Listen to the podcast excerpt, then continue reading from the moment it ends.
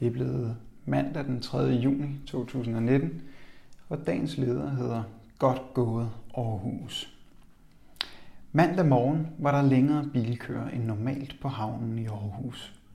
Det skyldtes en klimaprotest for at få Danmark til at skære i forbruget af fossile brændstoffer.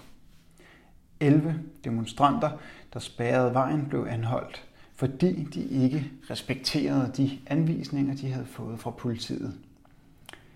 Aktionen, der blev gennemført af folk med tilknytning til bevægelsen Extinction Rebellion, er endnu et udtryk for et stigende pres fra befolkningen. Især unge, der ikke vil overlade klodens fremtid til politikere og virksomheder. Det er godt gået Aarhus. Demonstranterne er den nye tids klimahelte. De anholdte blev sat i futtog på vejen, men de har fat i den lange ende. Det er nødvendigt, at tage sagen i egen hånd, hvis rovdriften på jordens ressourcer og klimaforandringerne skal bremses. 174 danske forskere opfordrede for 10 dage siden til civil ulydighed for at bekæmpe klimakrisen i et åbent brev. Der er nemlig brug for et ikke-voldeligt oprør, mener forskerne. De er ikke ballademager, men erkender, at kloden er bragt i en ekstrem situation af et uholdbart økonomisk system. Vi betragter den voksende klimakrise som en eksistentiel trussel mod mennesker i Danmark og resten af verden, og vi kan ikke se stiltigende til, når danske politikere undlader øjeblikkelig og nødvendig handling for at forhindre den tiltagende krise, lyder det i brevet. Aktivisterne i Aarhus er blandt dem, der har taget ansvaret på sig.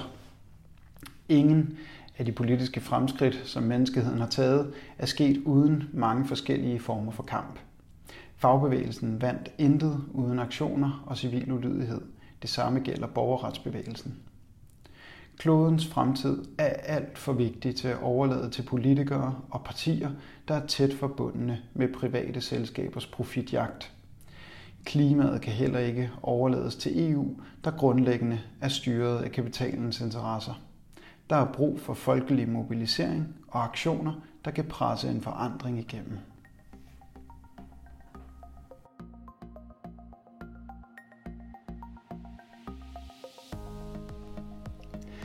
Du har lyttet til dagens leder fra Arbejderen.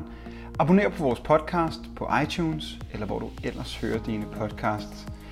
Du kan også klikke ind forbi arbejderen.dk for meget mere journalistisk indhold.